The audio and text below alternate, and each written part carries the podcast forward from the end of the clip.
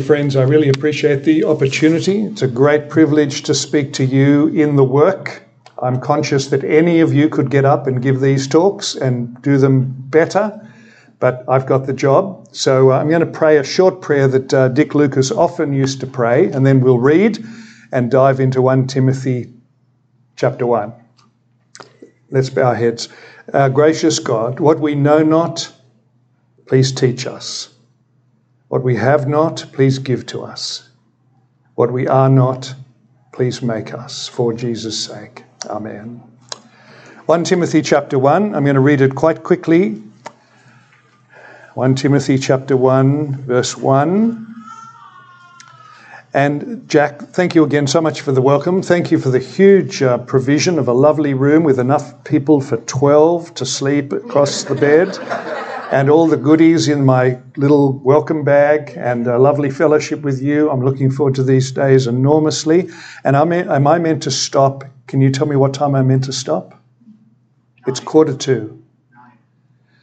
So I'm going to go, I'm going to wait until you look sleepy, but I'll certainly be finished soon.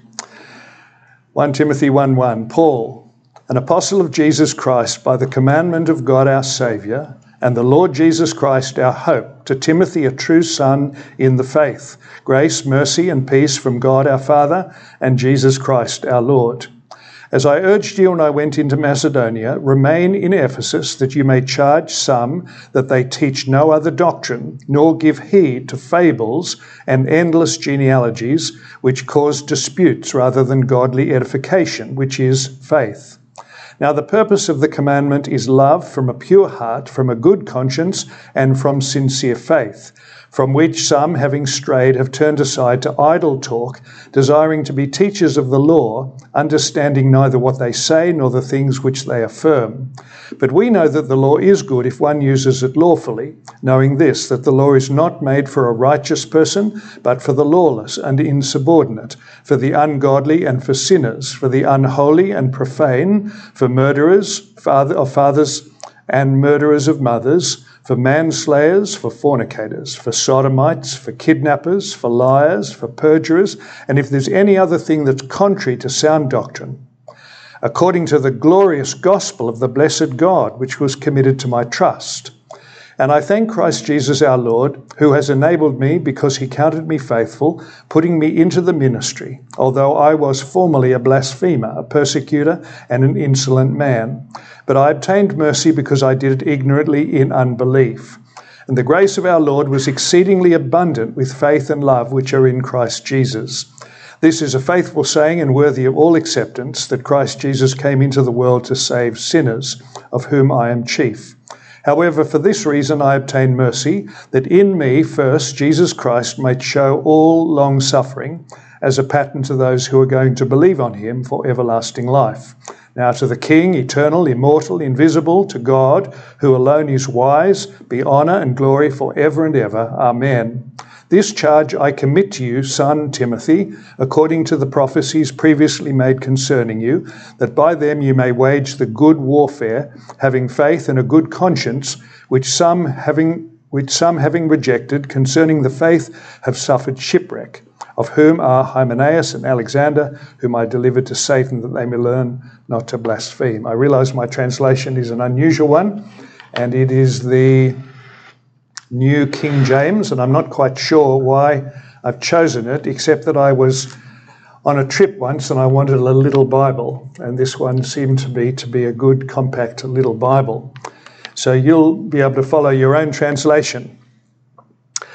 The plan is to travel through the letter of Timothy in four sessions, and this is the first, of course. In case you think 1 Timothy is not a very exciting book, let me assure you, especially if you're involved in pastoral ministry, that this book is going to deal with faith, love, the prosperity in the spiritual sense of a healthy church, good leadership, how to not make big blunders in the work, and how to keep your mind on eternal things. It's a very precious letter. The theme of the conference, as you may know, is the heartbeat of God. If I may say this reverently, what excites God? Obviously, His glory. worthily excites him, properly excites him. But we're also going to notice that he is concerned for the salvation of people. The answer in verse 1 is that God is described as Savior. Of all the things that Paul might have used to describe God, he, he might have said, God our King, God our Father, God our Rock, God our Maker. He says, God our Savior. And it's central to 1 Timothy. It keeps coming up. God, our Savior, chapter 1, chapter 2, and chapter 4. Therefore, every issue that comes up in the letter, whether it's getting the message right, it's got to do with salvation. Getting the meetings right, it's got to do with salvation. Getting the leadership right, it's got to do with salvation. Getting pastoral crisis, it's got to do with salvation. Getting eternal perspective, it's got to do with salvation. That's the heartbeat of the letter. And you'll see also in chapter 1, verse 1, that Jesus is our hope because everything will get sorted. The one who achieved when he came will complete when he comes. He is our hope, our certain expectation. And I think those of you who are pastors may be interested to know that often you'll find the key to the pastoral letters in the very first verse of the, of the epistle. So in chapter 1, verse 1, we discover God is Saviour. I think that's crucial to the letter. In 2 Timothy 1 1, Paul says, although he's on death row, I'm here for life, capital L. And that is the theme of the letter. Everything has to do with this great future.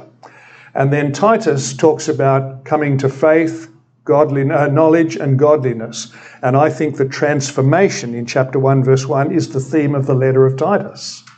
There is Titus in a terrible place, and yet the grace of God, the gospel of God, is going to transform people, which will spill over into the island itself. So you'll often find the key to the epistle, uh, pastoral epistles, in the door.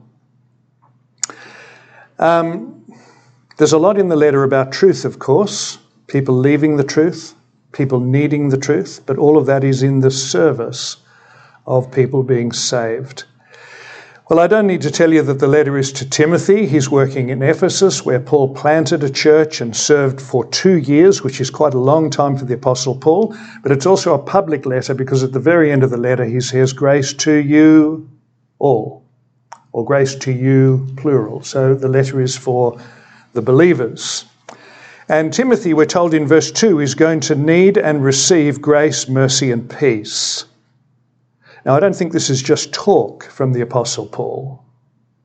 When he says grace, mercy, and peace, some of that is going to come by reading the letter to see more of the grace of God, to hear more of the mercy of God, to hear more of the peace of God. But God, of course, is going to be funneling that, supplying that. And so, Jack asked me earlier about 30 years in the same place. I would say, you know, the grace of God keeps coming to us. And the mercy of God keeps covering us, and the peace of God keeps enthusing us. Remember that um, incident in Pilgrim's Progress where Pilgrim comes to the home of interpreter. Remember, he walks in and there's a, a fire in the fireplace. You may remember this illustration. And there's a man throwing buckets of water onto the fire. And um, Pilgrim asks the question how, how come the fire's still going? Why isn't it going out? All this water being poured onto the fire. And the interpreter takes him round to the back, and there are these pipes with grace, with oil being funneled into the fire. And that's really the picture of the privilege of the Christian life and the Christian pastor as well. Well, before we turn to chapter 1, I just want to remind you of the backdrop because when Paul went to Ephesus in Acts chapter 19, we read about it. A very wonderful door opened he had what we would call opportunity. Then came great opposition, and then God overruled. I like to think of this as the three O's of ministry opportunity, opposition, and the, the overruling of God. Triple O. Opportunity, opposition, and the overruling of God. The wonderful thing about God is that even when trouble is taking place, He is not he's not lost at that particular point. If you've ever seen those movies where you've got two guys fighting on the top of a train, you know those sort of movies where you've got two guys fighting on top of a train? It just looks unbelievably terrible. But the train is moving, it's going forward. Whatever's happening on the top of the carriage, the train is moving. And the gospel work keeps going forward because God makes sure it keeps going forward, even while there may be some trouble on the top. Well, in Acts chapter 19, you may remember that Paul arrives in Ephesus. He finds some men who have no Holy Spirit and he shows them the way to Jesus. What an opportunity. Then he finds a hall to preach in and he spends a long time preaching the gospel. And um, the, the gospel spreads widely, and then bang comes the opposition, the backlash. Uh, Jews try to play with the name of Jesus. And F.F. Uh, F. Bruce says in his commentary, the name of Jesus exploded in their hands. And yet people became very fearful, which was healthy. Then the silversmiths got upset because their trinket business was being lost and they started a riot. And the riot was absolutely chaotic. And uh, we read in chapter 19, verse 32 of Acts, most did not know why they were there. It's a great description of many protests in the city, isn't it? Most did not know why they were there. I'm thinking of preaching that one Christmas as my text. Most did not know why they were there as people gather at the carol service. Uh, how does God respond and rescue Paul from the chaos? So often in the book of Acts, it's by using the Roman authorities. And the clerk comes out, calms everybody down, tells them to take it to the courts if they want to, and Paul is wonderfully delivered. Opposition, uh, opportunity, opposition, and the overruling of God. So when Paul says in 2 Timothy, I have been delivered from the lion's mouth, and the Lord will rescue me from every evil attack. To him be glory forever and ever. He means it. He knows what he's talking about. And Paul is passing all of this on to Timothy. Well, I'm going to try and look at this under two headings this evening. The first is using the law properly, and that's uh, basically the first uh, verses 3 to 11. Um, Timothy has a very difficult job, doesn't he? Chapter 1, verse 3.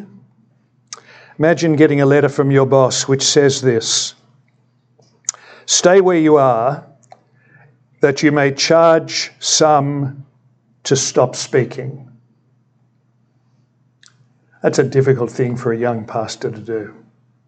Those of us who join small groups, Bible study groups, home groups, know how difficult it is to stop the person who dominates from talking too much, or the complete oddball who has so many wacky ideas you don't really know what to do with this, or the mystic who suddenly comes up with the most unbelievably odd thoughts. And we're in that kind of culture, aren't we, where we find ourselves saying, well, that's absolutely wonderful. But it's not. How to shut down even the member of a group is difficult. And here is um, Paul telling Timothy that he's to shut down what are probably difficult people. Now, who are the false teachers in Ephesus? They seem to have two heresies. Chapter 1, verse 4. They have an over interest in strange things, myths, genealogies, and speculations. Calvin says to devote your life to the family tree of Achilles must be termed a ridiculous occupation. Nice to know Calvin had a little bit of humour. The other heresy in verse 7 is that they misuse the law. Uh, notice the effect of these false teachers, they create controversies, verse 4. So there is division, and the cause of God is therefore not advanced. Here's the problem somebody brings in a rule, and you know historically in church history that when people add to the gospel, it has a divisive effect on the church. So often, when you subtract from the gospel, you know, Jesus didn't really rise, it has a motivating effect on the church to go back to the facts. But the adding to the gospel has a divisive effect on the church historically, and you have the A group and the B group. And so, what happens then is that there is a division in the church, and people are either depressed or proud. And then you have this kind of antagonism which changes the dynamic and the usefulness of the church in the work of salvation. Now, God's work, he says, verse 4, is a message of faith.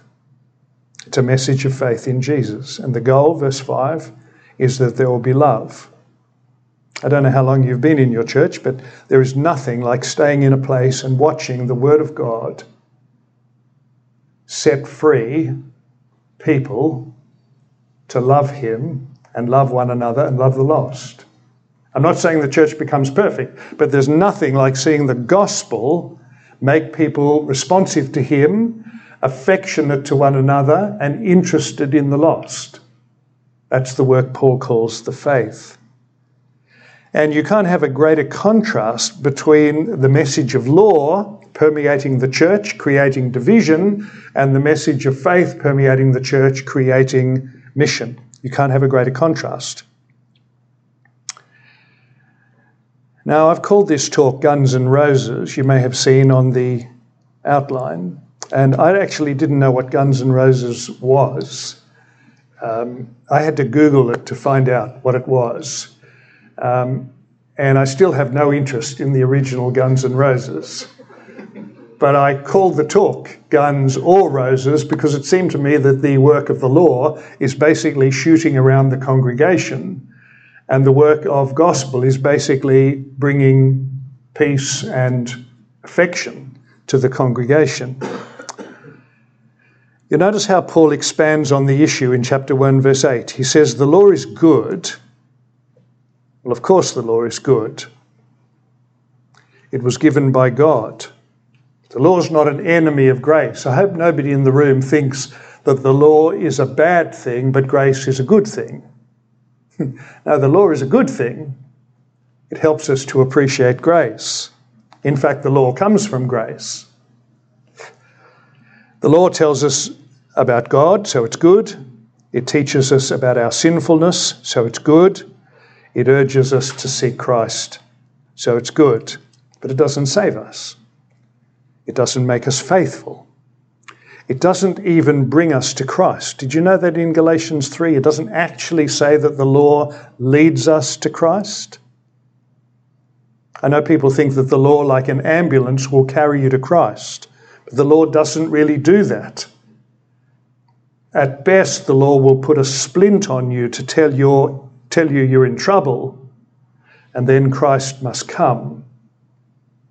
It's not as though the law is active in carrying us to Christ. It just x rays the disease to change the metaphor.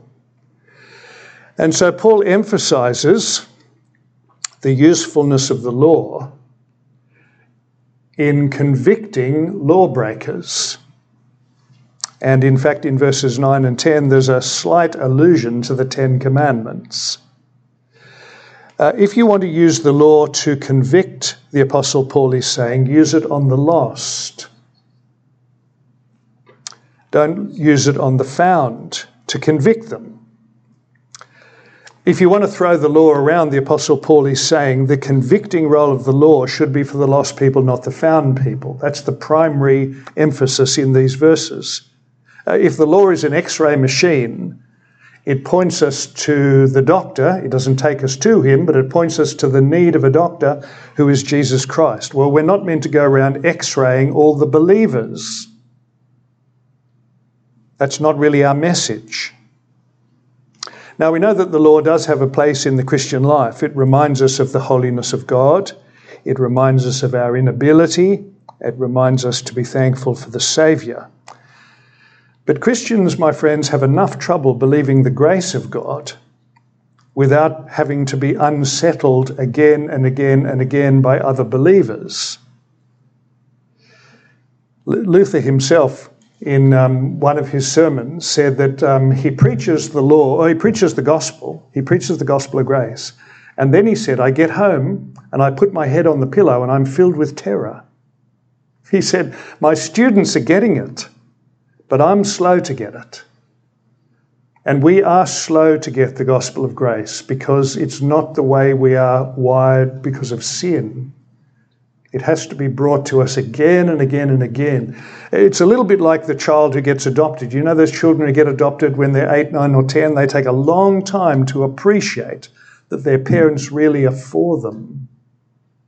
And they're just a little nervous that at some stage they may be moved on. And it takes a lot of work to help those children to appreciate that they're safe and secure and home. If you think this is irrelevant, let me assure you that I've watched congregations, especially since I've been retired, where the people are slumping in their pews because the sermon is just hammering them. And there is a sense of just complete failure. I'm not saying there isn't a place for challenge, and I'm not saying there isn't a place for commands. But we have to ask ourselves what effect we want to see on the congregation as we preach the word. I've also seen congregations set free by the gospel and rejoice and become animated to serve the Lord Jesus. Now, Paul is not making a huge case here. This is not like Romans 6, 7, and 8. But he is helping Timothy to concentrate on the real work, which is the message of faith in Jesus. I want to ask you whether you think the law is a good uh, weapon in evangelism. And uh, is this being recorded? Um, somebody says no, somebody says yes. Maybe this is being recorded. Uh, but um, is there anyone who thinks that the law is good for evangelism? I'm not asking you to respond um, verbally, I'm just asking you to think about this because uh, there may be certain people who are greatly helped by being taken through the commandments and seeing that, yes, this has been broken, this has been broken, this has been broken. And there are people who teach this as a good way to do evangelism, and I don't want to, I don't want to despise it. The difficulty that I find in pastoral work is that when I look at Jesus with the outsider, like the woman at the well, he's not using the law. And when I look at Paul with the outsider, like Acts chapter 17, he's not using the law. And therefore, it seems to me that the great emphasis of our ministry is to help people understand something of Jesus and be, be drawn to him ideally and not driven away from him by stupidity. So we're really wanting to help people understand the life, death, and the resurrection of Jesus primarily, but I don't want to despise the possibility that the law may be helpful. Why is Paul so concerned about this myth and law ministry? Because it ruins the fellowship and ruins the mission. And if our children hear only law as they come up through the Sunday school, and if our youth hear only moralism as they come up through the youth group, we shouldn't be surprised if after a while they say, I've had a gutful. Graham Goldsworthy raises this very issue in his book called Preaching the Whole Bible as Christian Scripture. And he says, Why is it that so many young people seem to give up at 13, 14, or 15? And it may not just be puberty. He says, If they've come through the church and all they've heard is be good, be better, be good, be better, there must come a time where they say, This is just unbearable. But we do want our young people, don't we? We want the children to go home from the Sunday school classes saying, Jesus Christ is wonderful. He's great and good. We want our youth to go home saying, Jesus Christ is wonderful. He's great and good. We want our congregations to say, Jesus Christ is wonderful. He's great and good. Why would I walk away? I think that's our great emphasis, isn't it? When the gospel gets lost, the message becomes a burden it just becomes challenge, commitment, moralism. I used to say that if you're um, teaching a class of children and you've got the David and Goliath story, you just don't want to teach the class that David was very brave and won a victory over a big bully. Therefore, you be very brave and win a victory over your bullies. That's just unbearable. A poor little kid thinking about school the next day. No, no, no. We want to be saying to our children, we want to say them something like this Do you know God was so wonderful that he helped David win a victory which blessed all the people? And we have an even more wonderful victor who has done something so wonderful that we're caught up in it. Or if you're teaching the message of uh, Jonah and the whale, you don't want to, with the children as you're tucking them into bed at night, say something like this You know, Jonah was a very naughty boy. He ran away, and God sent a whale to eat him. And if you ever run away, we will be praying that God sends a whale to eat you. Now, go to sleep, and I'll see you in the morning. We don't want to do that. We want to say to our children something like this how amazing that although Jonah, one of God's servants, should have been interested in the lost, he wasn't.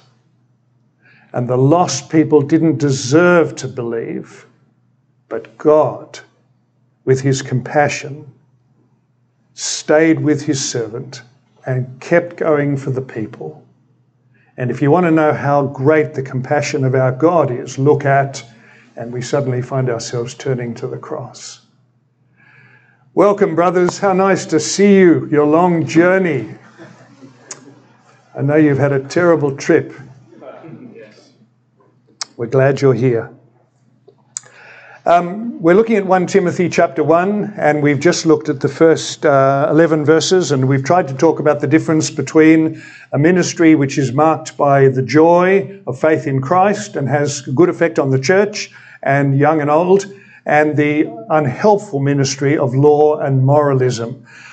Now, I've often told at a pastor's conference, and I'll just tell you this so that you know that this is coming home to me, that on one particular occasion, when I'd been five years in the ministry at North Sydney and 10 years in the ministry as a senior pastor, a guy who was a chaplain at a nearby school and came to the church with his wife and children refused to shake my hand in the morning as he was leaving. I had been his best man, and he was a godparent to my oldest daughter, and he just moved around me. And I went and found him, and I said, Is everything okay? And he said this He said, You don't understand grace. You cannot stop sticking the knife into your congregation. Everything comes back to this do better. And I said to him, you must be crazy. There's nobody who understands grace and explains it better, thinking proudly of myself. And he said, No, you don't understand it. And he was right and I was wrong. And I was reasonably good at explaining grace to an unbeliever, but I was not good at preaching grace to the believer. And so the congregation were beginning after a few years to fall into two camps. They either cooperated with this difficult pastor and did what was being asked, or they despaired and found sneaky ways to avoid it. And at the same time, I was reading the book uh, by Jerry Bridges called Transforming Grace, and I hated the book because it seemed to me that if you preach grace to your people, they would run into license. And this friend kept saying to me, No, no, no, if you preach grace, they'll run to Jesus, ideally, because you're presenting him as attractive. And then I was preaching my way through the book of Isaiah, and I came to chapter 28, verse 20, which says, The, the judgment is God's alien task. Judgment is God's alien task. And then I came to chapter 30, verse 18, which says, The Lord longs to be gracious and rises to show compassion. And I had a Copernican revolution. Everything that I had been raised in, everything that I'd been taught as a young believer, suddenly went upside down. And I began, as Wesley was told, to preach faith till he got it, to preach grace till I got it. And I watched the preaching of the grace of God liberate myself and the people more and more. I'm not talking success, I'm just talking God's goodness. And therefore, this is a most important issue which the Apostle Paul tackles in chapter 1 of 1 Timothy, the first big pastoral letter. Get the message right. Help your people at the end to see that they live on the backdrop of the height, depth, length, and breadth of the love of Christ. You don't want to raise children, do you, in your family where they have this message if you're good, we'll love you. Nobody would want to raise a child like that. You want to be able to say to your child, We love you, we love you. If you're good, well, of course, it'll be a happy experience. If you're naughty, it'll look like this, but we love you. Whatever happens, we love you. And that's what the gospel is saying to God's people. And I'm just not sure whether people are really hearing it, and sometimes where the pastors are hearing it. Now, the second part in the chapter is verses 12 to 17. And there's no doubt that Paul, in these last part of the chapter, wants Timothy to know that it was the gospel, not the law, that saved Paul. Why is this important? Well, because Paul knew the law very well, but it didn't save him. Christ had to come to him. Acts chapter 9. So he says in verse 12, I thank Christ Jesus, who has given me strength, has considered me trustworthy, and appointed me to his service. Now, this doesn't mean that Christ looked down and said, Wow, the Apostle Paul is amazing. We couldn't do the work without the Apostle Paul. And he's so sincere, he deserves to be saved. No, no, no, no. The Lord Jesus looked down and saw the Apostle Paul, and out of sheer grace, saved him and put him in his service. That's what the Apostle Paul is so amazed by. He was a blasphemer and a persecutor and a violent man. Peter Barnes says in his commentary on Galatians that Paul was a kind of super persecutor with murderous hostility, persecuting intensely. His actions were excessive. His opposition went beyond all restraint. His antichrist ferocity made havoc of Christians. Paul was a freakish anti Christian.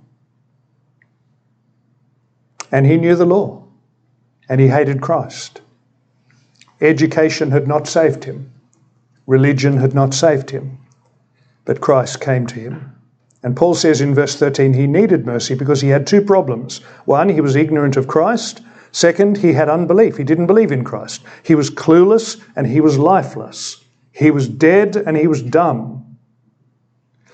But verse 14 grace was poured out on the Apostle Paul.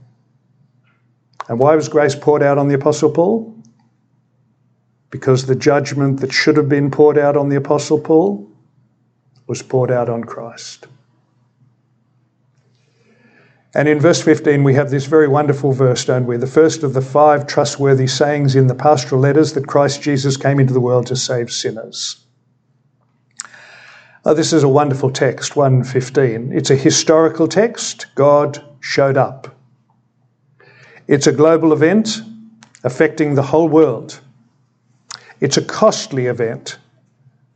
It costs to save. And since everybody in the world is going to arrive in God's courtroom one day, it will not be a small thing to hear the words, Welcome, come and take your inheritance. I promise you, on that last day, it will not be a small thing to hear, Welcome, come and take your inheritance. It will be a very terrible thing to hear, Depart, I don't know you. And the gospel is therefore eternally important. This was the verse 15 that uh, God used to open the eyes of a man called Thomas Bilney in the 16th century. He was reading his New Testament, recently translated by Erasmus. He came to 1 Timothy 1:15 and he read these lovely verse, this lovely verse that Christ Jesus came into the world to save sinners. And um, Bilney says in his diary, I lifted up my bruised spirit, and night became day. And then, if you know the story, he went off to work out how to evangelize the bishop, Latimer. Any of you know this story? So, Latimer was the bishop preaching moralism and religion and not the gospel.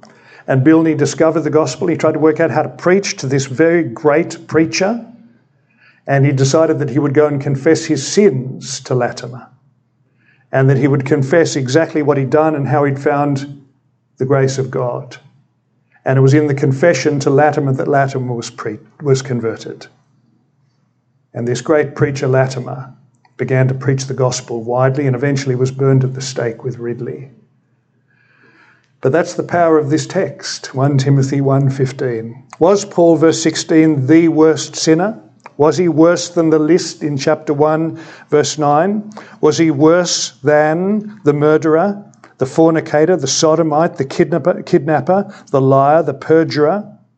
I suspect what the Apostle Paul is telling us is that he saw something of the greatness of Christ which caused him to see himself more darkly and starkly.